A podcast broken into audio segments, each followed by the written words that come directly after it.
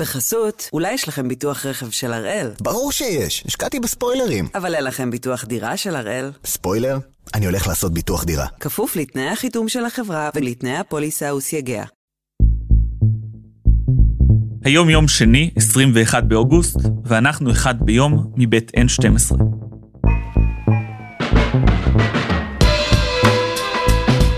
אני יובל הראל, ואנחנו כאן כדי להבין טוב יותר מה קורה סביבנו, סיפור אחד ביום, בכל יום.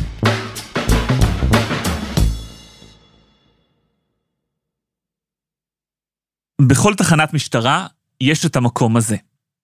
ישבתי בית סוהר, ישבתי כמה שנים, וראיתי, הכי רע ראיתי, אבל ככה בחיים לא ראיתי. כלב לא יכול לחיות שם, כלב. כלב. חדרים קטנים שכל מה שיש בהם, פחות או יותר, זה בטון. לא שירותים, לא מקלחת, אפילו לא מיטות, רק בטון. מלמעלה, מלמטה, מימין, משמאל, מקדימה, מאחורה, בטון. אין להם מזרונים, על קרטונים ישנים. שש ימים נתנו להם לישון על קרטון. בחיים שלי לא ראיתי ככה. בוא נתחיל בזה שאין לך לא מזרון. כלום, כלום. בטון, אתה ישן על בטון. עכשיו אנשים קיבלו חמישה ימים, איפה הם צריכים לישון? על בטון.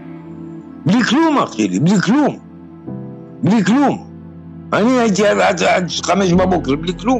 שמיכה, היה להם שתיים, נתנו לחדר השני. שמיכה.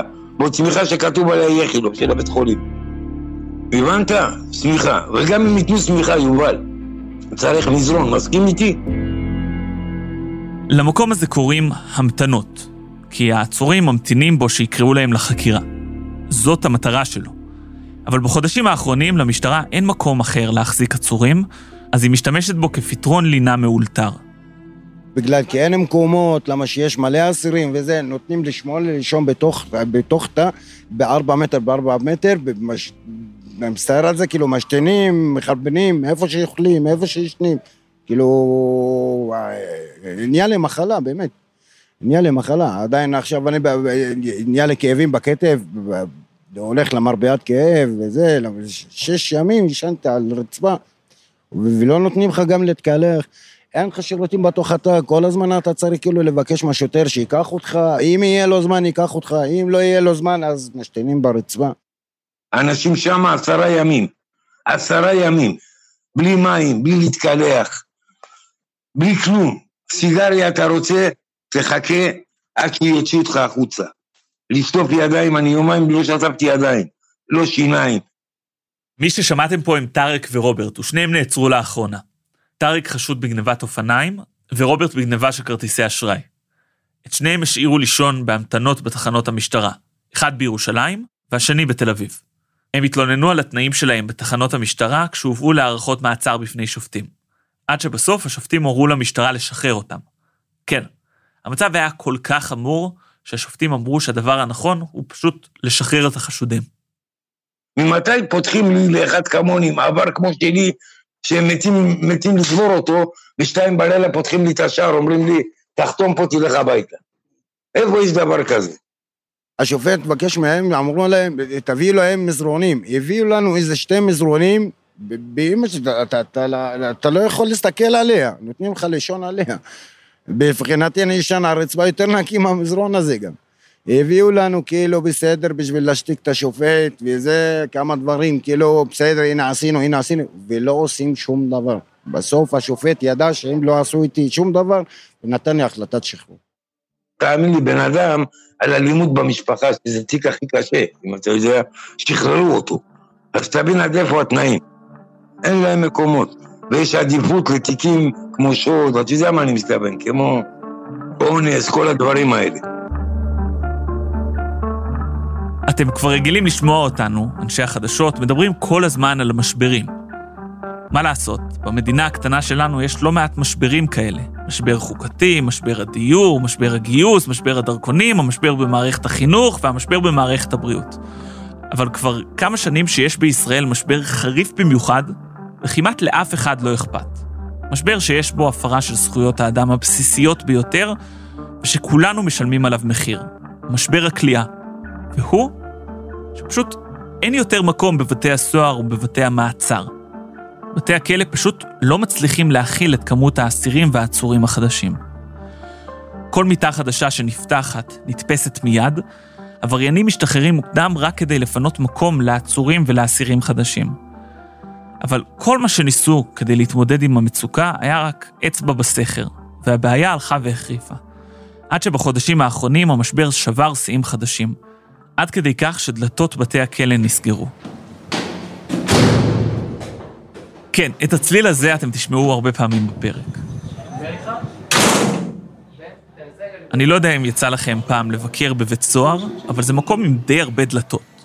בדרך כלל דלתות מתכת כבדות כאלה, שחורקות כשפותחים אותן, ונטרקות ברעש כשסוגרים. אז כשהסתובבתי בשבוע שעבר בבית הסוהר איילון, המיקרופון קלט לא מעט את הצליל הזה. בחודשים האחרונים לא פעם דלתות הפלדה האלה באמת נסגרו. מתקני שירות בתי הסוהר התמלאו עד אפס מקום, במשטרה חיפשו, כמו תמיד, מקומות לעצורים, ולא פעם, מדי יום, בשירות בתי הסוהר נאלצו לסרב, והודיעו, אנחנו fully booked, אין מקום. אתה רואה במו עיניך את החדר, אתה מרגיש את החום, אתה רואה את האסירים, פה בכזה חדר אי אפשר להוסיף אפילו לא מיטה אחת. אם הייתה לי אפשרות, הייתי מוציאה מיטות, לא, לא, לא מכניסה מיטות. הייתי... גונדר משנה אלונה זרג'בסקי היא ראש מחלקת האסיר בשירות בתי הסוהר. היא משרתת בארגון כבר 29 שנה, אבל בשלושת החודשים האחרונים היא באטרף. ברור את אמרת לי בסדר, בסדר, עוד חמישה חודשים תגידי ניפגש. תראה מה זה, זה עכשיו, כמה מצוקת הכלייה היא קשה. אז מה, כל מי שרואה אותך הוא ישר בא עם תלונות. אני אומרת, מה שאני ניסה להגיד לך, שמצוקת הכלייה היא לא שייכת רק החוצה, היא גם בתוך בית סוהר, בתוך שב"ס. כי גם... בשירות בתי הסוהר נענו לבקשה שלנו לראות את המשבר בעיניים. וכשהסתובבתי איתה בבית הסוהר איילון, היא ניסתה להסביר לי עד כמה המצב קשה. יכול לראות תא, יש לנו תא פתוח, הנה, תסתכל פה. תסתכל בתוך התא הזה, חמישה? חמישה. חמישה אסירים, תסתכל, ב, ב, תראה, אני, חשוב לי שתראה ותרגיש ותריח ותחוש את הצפיפות. ואנחנו עכשיו באוגוסט, חודש חם, זאת אומרת שאם אני עכשיו רוצה להכניס לפה עוד אסיר...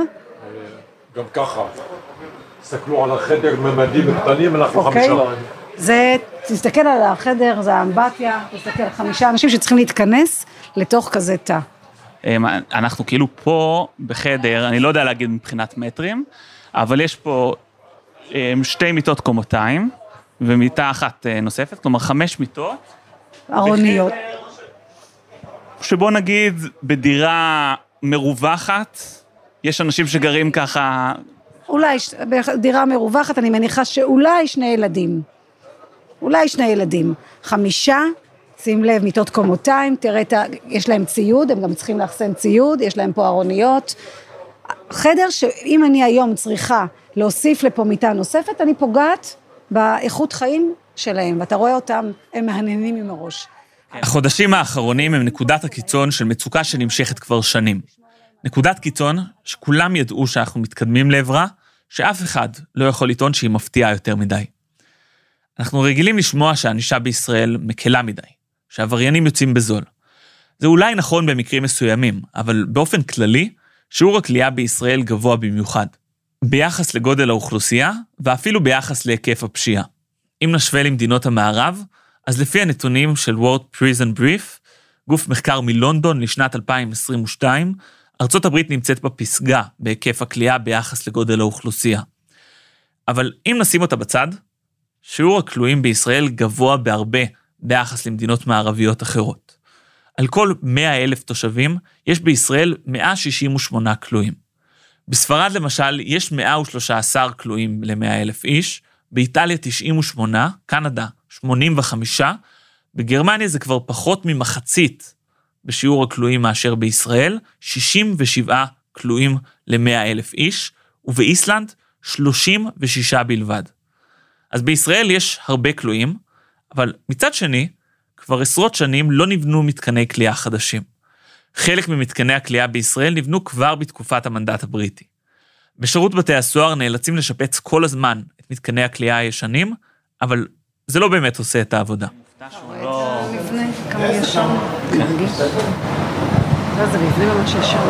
אין פה שום בינוי חדש, וגם האסירים שאנחנו כן מחזיקים, באיזה מבנים ישנים הם נמצאים.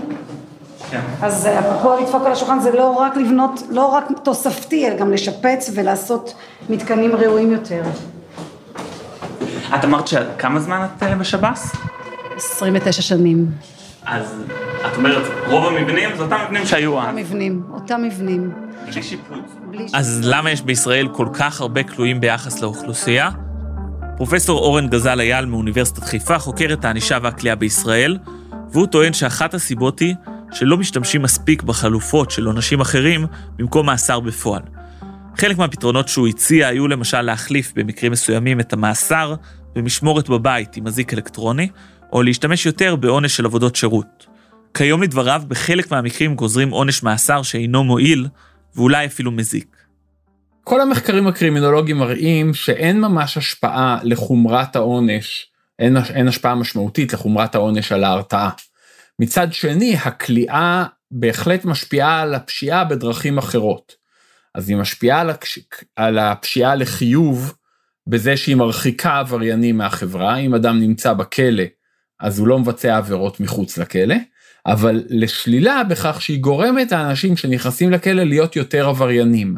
מהרבה מאוד סיבות, עצם זה שהם אה, נכנסים לכלא ומרצים שם תקופות מאסר, כשהם יוצאים החוצה הסיכוי שלהם לחזור לעבריינות גדול הרבה יותר. פרופסור גזל אייל מדבר כאן בעיקר על עונשי מאסר קצרים. בעונשים קצרים אין ממש אפשרות לקיים הליך שיקום משמעותי, אבל האסיר עלול בזמן הזה רק לאמץ יותר דפוסים עברייניים, כי בית הסוהר הוא סוג של בית ספר לעבריינים צעירים. כלומר, לא רק שיש בישראל הרבה עונשי מאסר בפועל, יכול להיות שזה אפילו מייצר עוד פשיעה, וכך רבים מהאסירים המשוחררים חוזרים בסוף לבתי הסוהר. אבל הצפיפות לא נגרמת רק מהאסירים, אלא גם מעצורים. עצורים הם חשודים או נאשמים שנעצרו לצורכי חקירה או למנוע מסוכנות או בריחה שלהם, אבל לא מדובר כאן בעונש. הם עדיין בחזקת חפים מפשע, אלא שמסתבר שחלק גדול מהכלואים בישראל הם בכלל עצורים. למעלה מקרוב ל-40 אחוז מהכלואים בבתי הכלא הם עצורים ולא אסירים, שזה די מטורף כשחושבים על זה, זה אומר שקרוב ל-40 אחוז מהאנשים שבכלא הם בכלל לא, לא הורשעו עדיין, אה, לא נקבעה אשמתם, הם עוד מוחזקים בחזקת חפים מפשע, ולמרות זאת הם נמצאים בכלא, והרבה פעמים הם נמצאים בכלא בתנאים הרבה יותר גרועים מהאסירים, והם נמצאים בכלא בלי שהם עוברים בכלל הליכי טיפול, שיקום או התאמה אחרים, ולפעמים משך המעצר שלהם אפילו יותר ארוך מהעונש שיוטל עליהם אם הם פשוט יודו בתחילת ההליך ו, אה, ויורשעו. עורך הדין נתנאל אגמי, הממונה הארצי על ייצוג עצורים בסנגוריה הציבורית, טוען שנעשה שימוש מופרז במעצרים, גם כשאין בהם צורך אמיתי. דווקא מנתוני המשטרה, הפשיעה ירדה. הפשיעה ירדה, אז אתה מצפה שיהיו פחות מעצרים, ואתה מצפה שיהיו יותר שחרורים. אנשים מנהלים את המשפט שלהם כשהם עצורים. זו לא הייתה כוונת המחוקק. לדברי עורך הדין לגמי, הרבה פעמים עוצרים אנשים כשיש אופציות אחרות לא פחות טובות, כמו מעצר בית או תנאים מגבילים אחרים. חוק המעצרים אומר לבית משפט, אם יש לך חלופת מעצר שיכולה לאיין את המסוכנות, אתה חייב לשחרר. המינוח המדויק הוא שבית משפט לא יורה על מעצר אם יש חלופה שיכולה לקיים את תכלית המעצר. אנחנו יום-יום רואים מקרים שיש חלופות שיכולות לקיים את תכלית המעצר. אז יש הרבה עצורים, הרבה אסירים ומעט מתקני כליאה. עם השנים, הצפיפות בבתי הסוהר הפכה לבלתי נסבלת. ואז, בשנת 2014 הוגשה עתירה בנושא. שלוש שנים אחר כך, בג"ץ פרסם את פסק הדין. בג"ץ קובע שרמת הצפיפות בישראל לא אה, מבטיחה לאדם, להסיר את כבוד האדם, פוגעת בכבודו כי מדובר ברמת צפיפות הרבה הרבה יותר גבוהה מכל צפיפות שמוכרת במדינות אה, מערב אירופה למשל. אה, בזמן שניתן פסק הדין בבג"ץ היו אסירים שהיו כלואים בממוצע בשלושה מטרים רבועים לאדם, חלק גדול היו כלואים בתנאים קשים הרבה יותר. בג"ץ גם מראה בפסק הדין שזה מגביר את האלימות של האסירים וכנראה גם מגדיל, מגדיל את הפשיעה שלהם, רמת הצפיפות, זה פוגע בבריאות שלהם ועוד הרבה מאוד דברים נוספים, ושהסטנדרט בעולם המערבי המקובל הוא בין שישה ל-12 מטרים אה, רבועים לאסיר, אבל בג"ץ קובע 4.5 מטרים, אה, זה הרף המינימלי, שהוא לא יהווה אה, פגיעה כל כך קשה בכבוד האדם עד כדי אה, שהיא בלתי חוקית. מבחינת בג"ץ, ארבעה מטרים וחצי לאסיר זה המינימום שצריך להבטיח כדי לא לפגוע יותר מדי בזכות לכבוד האדם. ארבעה מטרים וחצי. אבל גם שופטי בג"ץ הבינו שאפילו היעד המינימלי הזה הוא מעט יומרני ביחס למצב באותה תקופה, ולכן הם קבעו שני שלבים. בשלב הראשון, יצטרכו לספק לפחות שלושה מטרים לאסיר, ורק בהמשך, ארבעה וחצי. בג"ץ גם נותן למדינה ארכה, הוא נותן לה בהתחלה אה, תקופה להתארגן וקובע שמספיק שלושה מטרים לכל אסיר בתקופה הראשונית, ורק אחרי אה, תקופה מסוימת יצטרכו לעמוד בארבעה וחצי מטרים לכל אסיר. הארכות האלה מתארכות שוב ושוב, המדינה מבקשת עוד ועוד ארכות. אה, בשלב מסוים הפעימה הראשונה נכנסת לתוקף, זאת אומרת, חובה לספק לכל אסיר שלושה מטרים רבועים, אבל הפעימה השנייה של ארבעה וחצי מטרים רבועים לא נכנסת לתוקף, היא נדחית שוב ושוב ושוב, כשהיום היא אמורה להיכנס לתוקף בסוף שנת 2027. במקביל להליך בבג"ץ, כבר החלה מגמה ששיפרה מעט את המצב. הוקמה ועדה בשם ועדת דורנר, שתפקידה היה לבחון את מדיניות הענישה. פרופסור גזל אייל היה חבר בוועדה הזו, ובעקבות ההמלצות שלהם הוחלט להמיר תקופות מאסר קצרות, של תשעה חודשים או פחות, לעבודות שירות. אז הייתה תקופה שנראה שאנחנו הולכים למקום יותר טוב. אה, היא נמשכה עד אה, לפני שנה וחצי בערך.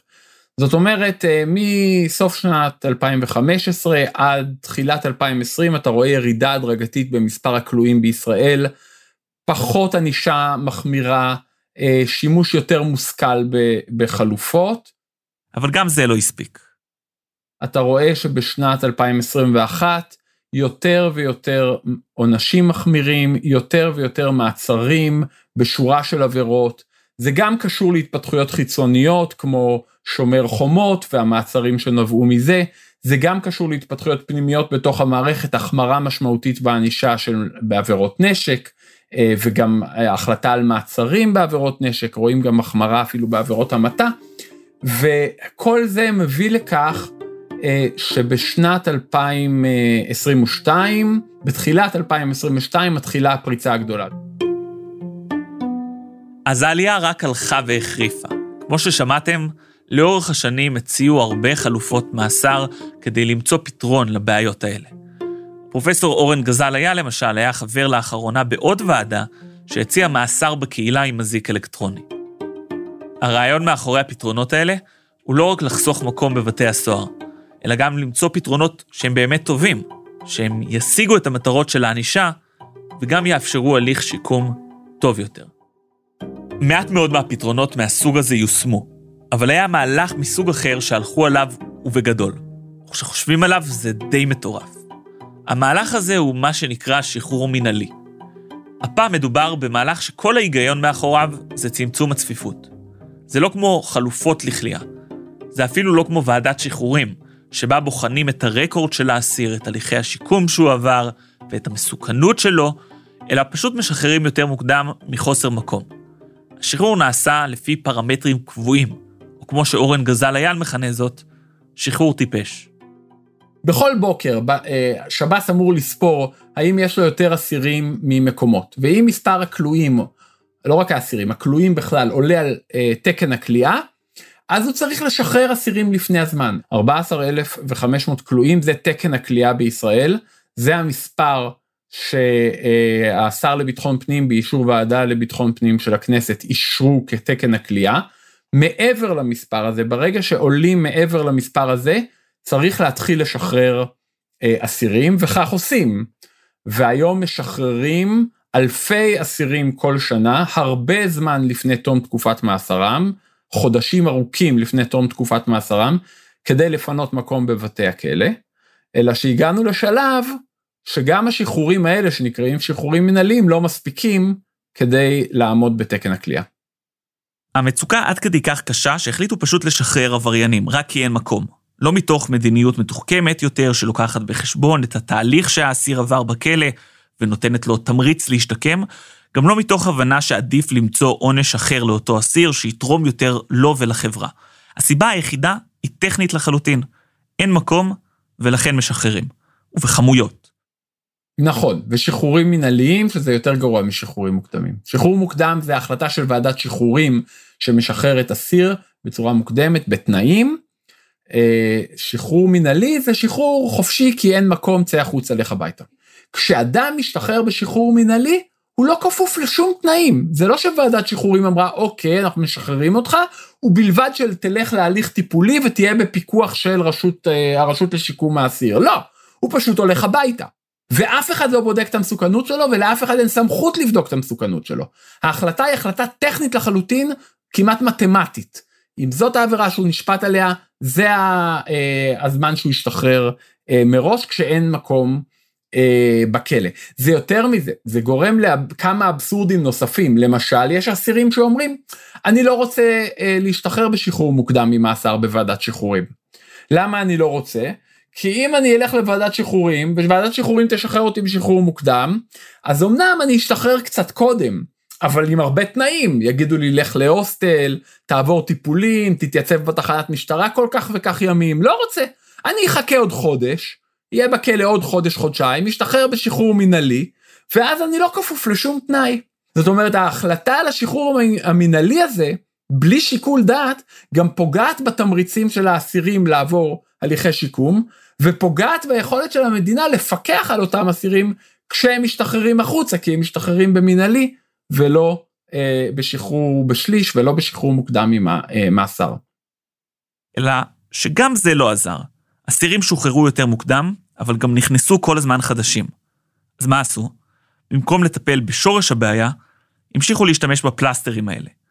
פלסטרים גדולים יותר הפעם, אבל גם הפצע המשיך להתרחב.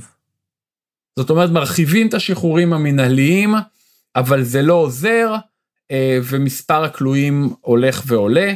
לפני כחודש הרחיבו את השחרורים המנהליים לאסירים פליליים עוד יותר באמצעות עוד חקיקה. שלא ניכנס לכל פרטיה, אבל המשמעות היא שמשחררים אסירים מוקדם יותר, ועדיין, בגלל שעוצרים כל כך הרבה אנשים, המערכת לא עומדת בזה. תקן הכליאה כיום הוא 14,500. זה המקום במתקני הכליאה של שירות בתי הסוהר. מעבר לזה צריך לשחרר, אלא שהיום, אפילו לאחר הרחבת השימוש בשחרורים המינהליים, לא מצליחים לעמוד בתקן הכליאה. כיום יש ברגע נתון יותר מ-16,000 כלואים. כלומר, יותר מ-1,500 מעל תקן הכליאה. אז איך מתמודדים עם זה? בשירות בתי הסוהר טוענים שלמרות הצפיפות הם עדיין מקפידים על שלושה מטרים לפחות לכל אסיר. זה יעד הביניים שבג"ץ הציב. על היעד המינימלי של ארבעה מטרים וחצי, שייכנס לתוקפו ב-2027, אין כרגע בכלל מה לדבר. כמה, את יודעת מה הגודל של זה? זה לא, האמת שזה לא, אני לא יודע, אני לא רוצה סתם להגיד, אבל זה לא נראה לי אפילו שלושה מטרים. אה, אני מניחה שזה בשלושה מטרים, כי אנחנו עומדים בשלושה מטרים בכל שירות בתי הסוהר, את השלושה מטרים אנחנו עומדים, אנחנו התחייבנו בפני בג"ץ וגם זה שלושה מטרים, אבל זה כנראה על, ה, על הגבול, זה לא, אנחנו לא יורדים מהשלושה מטרים. לא, גונדר משנה אלונה זרג'בסקי מתייחסת כאן בעיקר לאסירים. לגבי העצורים, אלה שנמצאים במתקני הכליאה בגדר חשודים או נאשמים, שם אפילו לא תמיד מצליחים לעמוד ביעד הראשוני של שלושה מטרים. הכוונה היא שאנחנו לא פעם דורסים, אנחנו הרבה פעמים נותנים, אה, אה, מצופפים מאוד כדי לקלוט ממשטרת ישראל. יש מקרים שאני גם ארד מהשלושה מטר כדי לספק את המענה למשטרת ישראל. אבל מבינה ש... אני יודעת, כי אני מבינה את הצורך, אני יודעת שלמחרת הם הולכים לבית משפט, חלקם משתחררים, אז אני לא אעשה את זה כל הזמן, אבל נכון היום בבתי המעצר, אנחנו בצפיפות גדולה מאוד, ואנחנו לא, לא מצליחים, לא, לא מקפידים על העניין הזה. אבל אפילו כשדוחסים עוד מיטות, אפילו כשזה אומר שלא עומדים לחלוטין ביעד הביניים שבג"ץ הציב, אפילו אז אין כבר עוד מקום. אי אפשר לדחוס יותר. ובנקודה הזאת הגענו למה ששמעתם בהתחלה, מהעצורים טארק ורוברט.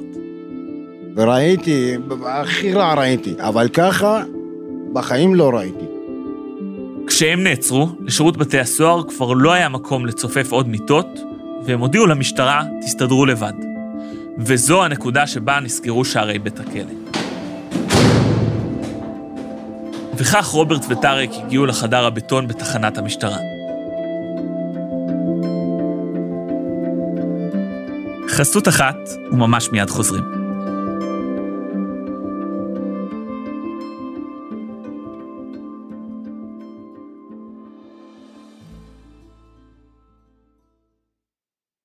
בחסות, אולי יש לכם ביטוח רכב של הראל. ברור שיש, השקעתי בספוילרים. אבל אין לכם ביטוח דירה של הראל. ספוילר? אני הולך לעשות ביטוח דירה. כפוף לתנאי החיתום של החברה ולתנאי הפוליסה וסייגיה. אנחנו עם המשבר במתקני הכליאה בישראל. מי שנתקל במצוקה היומיומית הזו הוא עורך הדין נתנאל אגמי מהסנגוריה הציבורית. בחודשים האחרונים הוא קיבל עוד ועוד עדויות על עצורים שהולנו בתחנות המשטרה בתנאים קשים, כמו טארק ורוברט. התחלנו לבחון את התופעה, בדקנו מהסנגורים שלנו בסנגוריה הציבורית, ביקשנו מהם יום-יום לבדוק אם הלקוחות שלהם לנים בתחנת המשטרה, וגילינו שהתופעה הולכת ומתרחבת, וכבר לא מדובר במספרים בודדים, לא מדובר בעשרות, לא במאות, מדובר באלפים של אנשים. אה, חקרנו את הנושא קצת לעומק וגילינו פשוט שהשב"ס סגר את שעריו. המשטרה טענה בפנינו באופן מאוד מאוד ברור שהשב"ס לא מוכן לקבל אנשים, ולכן הם מלינים בתחנת המשטרה. עכשיו, חשוב להדגיש, הלנה בתחנת המשטרה היא לא חוקית. עכשיו, המספרים עולים בצורה מעריכית, כמו, כמו הקורונה. זאת אומרת, בחודש מסוים אתה יכול לראות 300 אנשים, חודש לאחר מכן אתה כבר רואה 700 אנשים, לאחר מכן אתה רואה כבר בסביבות 1,500, והיום אנחנו מדברים כבר על אלפים. אלפים של אנשים שנמצאים בתחנות המשטרה, בתנאים לא תנאים, עם פגיעה איומה בזכויות שלהם, כשסיכוי מאוד מאוד גבוה שכלל לא יוגש כתב אישום כנגדם. עורך הדין לגמי מציין שיותר ממחצית מהחשודים שנעצרים אפילו לא עומדים לדין. כלומר, בסופו של דבר, גם מבחינת רשויות האכיפה, הם לא עשו משהו פלילי. ולכן החלטנו בסדרת בזק של ביקורי פתע, עשינו אה, אה, כ-20, 19 ביקורי פתע בכל רחבי הארץ, והלכנו לראות בעיניים איך אנשים מולנים. וה... שאנחנו ראינו הם, הם, הם, הם באמת מחרידים, לא פחות מכך. אתה רואה אנשים מבוגרים שיכולים להיות סבא שלי או יכולים להיות ההורים שלי, שישנים על הרצפה, הנעליים שלהם שימשו להם ככריות. הם סיפרו שהם לא התקלחו ימים שלמים, הריח שם, אתה, אתה, אתה מדבר עם המבקרים הרשמיים שעשו את הביקורים ואתה, הם מצליחים ל, ל, להמחיש לך את התחושה הקשה של ריח הצחנה שהיה שם ואנשים נשארו שם ימים שלמים. אנשים ביקשו לקבל מים, וגם זה היה מאוד מאוד קשה. אנשים ביקשו לקבל אוכל, והשוטרים, והיו שם, יש גם שוטרים טובים. לא מעט אפילו, שניסו להקל על התנאים כמה שהם יכלו, אז הם הכיס שלהם הלכו, ומהסיבוס שיש להם וכולי, והלכו וקנו להם אוכל. אנשים במשך ימים שלמים היו כאובים, ביקשו טיפול רפואי, אבל מה לעשות, תחנת המשטרה לא אמורה לקלוט אנשים לתקופות ארוכות של יותר מכמה שעות, ולכן אנשים לא קיבלו טיפול רפואי. עורך הדין לגמי מתאר תנאים קשים ביותר, והפעם זה כבר לא שני עצורים, טארק ורוברט, שמתארים כל אחד איזה מקרה נקודתי. לגמי ביקר בעצמו בתחנות רבות והבין את חומרת המצב ברמה הרוחבית. הוא גם מדגיש עוד נקודה חשובה, שמעבר ללילה לא נעים בחדר בטון קטן צפוף ומסריח, יש לתנאים האלה השלכות רחבות יותר. האנשים האלה שנעצרים הופכים להיות פוסט-טראומטיים. האנשים האלה, אתה קורע אותם מהמשפחה שלהם, אתה פוגע בכבוד שלהם, פוגע בבריאות שלהם, פוגע בחירות שלהם, אתה מחליט להם עם מי הם ישנו, עם מי הם יאכלו. כל האנשים האלה שנמצאים שם, עכשיו גם הכנסת אותם בתנאים לא תנאים, כאשר יש סיכוי גבוה, יותר מ-50 אחוז, שבכלל לא יוגש כתב אישום. הדבר היחיד שאנחנו רואים זה שלוקחים את האוכלוסייה המוחש... המוחלשת ביותר, את האוכלוסייה שהכי קל, הכי קל, להתעמר בה, והכי קל לשים עליה את כל המשקולות, וזה אוכלוסיית העצורים. אז בסדר, אז, אז לא יהיה לו מה לאכול. אז החדר שלו יהיה מסריח. אז לא יהיה לו איפה לישון. אז הוא יעקץ כולו. מבחינתו, הוא עבריין. אבל מבחינתנו כחברה הוא לא עבריין. חזקת החפות בשלב הזה עומדת עדיין לאנשים האלה. מלבד המחיר הכבד שהכלואים משלמים, למשבר הכליאה יש עוד מחירים גבוהים. שחרורים מנהליים טיפשים, פגיעה בתוכניות השיקום, ובסופו של דבר, אפילו עבריינות חוזרת. אבל מה אפשר לעשות, אם כל דבר שנעשה עד כה לא ממש פתר את הבעיה? המחשבה המיידית היא שאם אין מקום בבתי הסוהר, צריך לבנות עוד, עד שיהיה מקום לכולם. השאלה היא אם זה באמת יהיה פתרון אמיתי. פרופסור אורן גזל אייל לא בטוח שזה יפתור את כל הבעיות. תראה, במצב הקיים צריך לבנות יותר, אבל גם צריך לבנות יותר כדי לסגור מתקנים ישנים וכדי לצמצם את הצפיפות.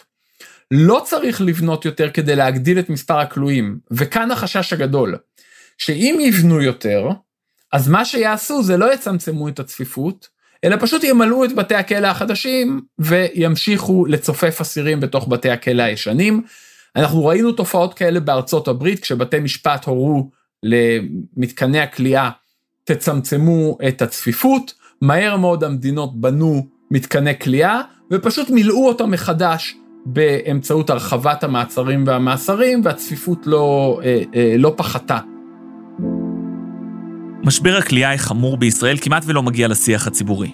הוא נשאר אי שם, עמוק מאחורי דלתות הפלדה בבתי הסוהר ומאחורי קירות הבטון בהמתנות בתחנות המשטרה. למשבר הזה גם אין ממש אבא ואימא שלוקחים עליו אחריות. בתי המשפט מחליטים בכל תיק בנפרד, לא מתווים מדיניות שמתחשבת במקום בבתי הכלא. בשירות בתי הסוהר קולטים אסירים ועצורים כשיש להם מקום, לפעמים גם כשאין, אבל הם לא מחליטים את מי לעצור, או כמה אסירים יהיו. אז מה כן עושים?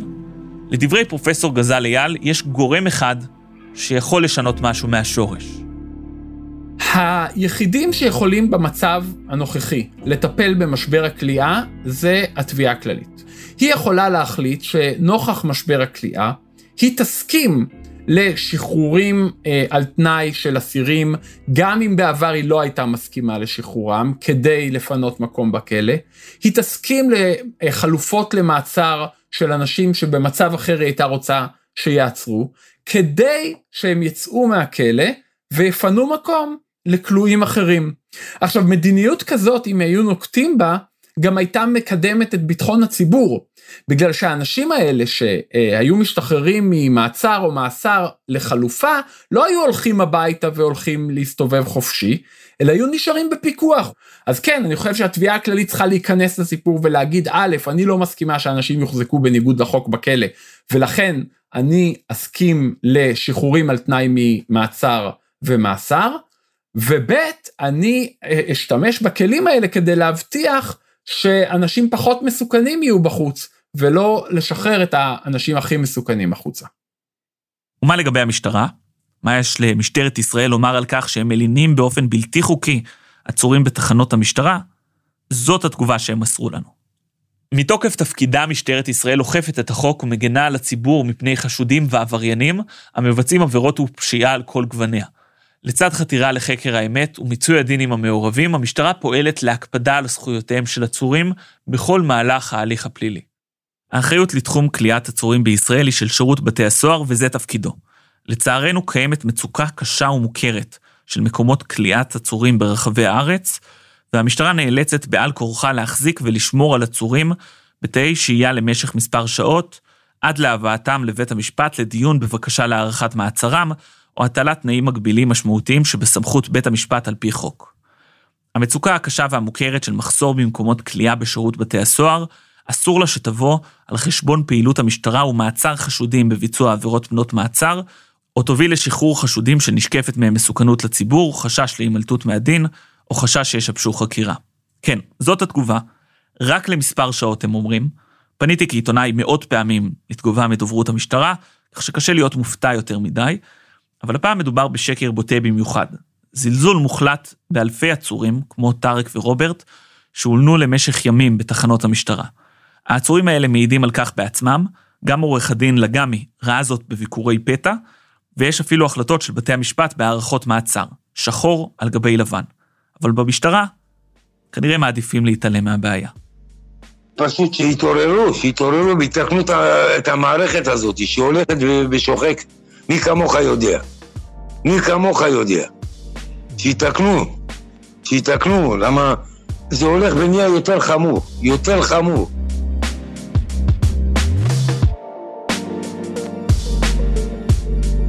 וזה היה אחד ביום של N12. אנחנו מחכים לכם בקבוצה שלנו בפייסבוק, חפשו אחד ביום, הפודקאסט היומי. העורך שלנו הוא רום אטיק, תחקיר והפקה עדי חצרוני, דני נודלמן, רוני ארניב ושירה הראל. על הסאונד יאיר בשן שגם יצר את מוזיקת הפתיחה שלנו. אני יובל הראל, ואנחנו נהיה כאן גם מחר.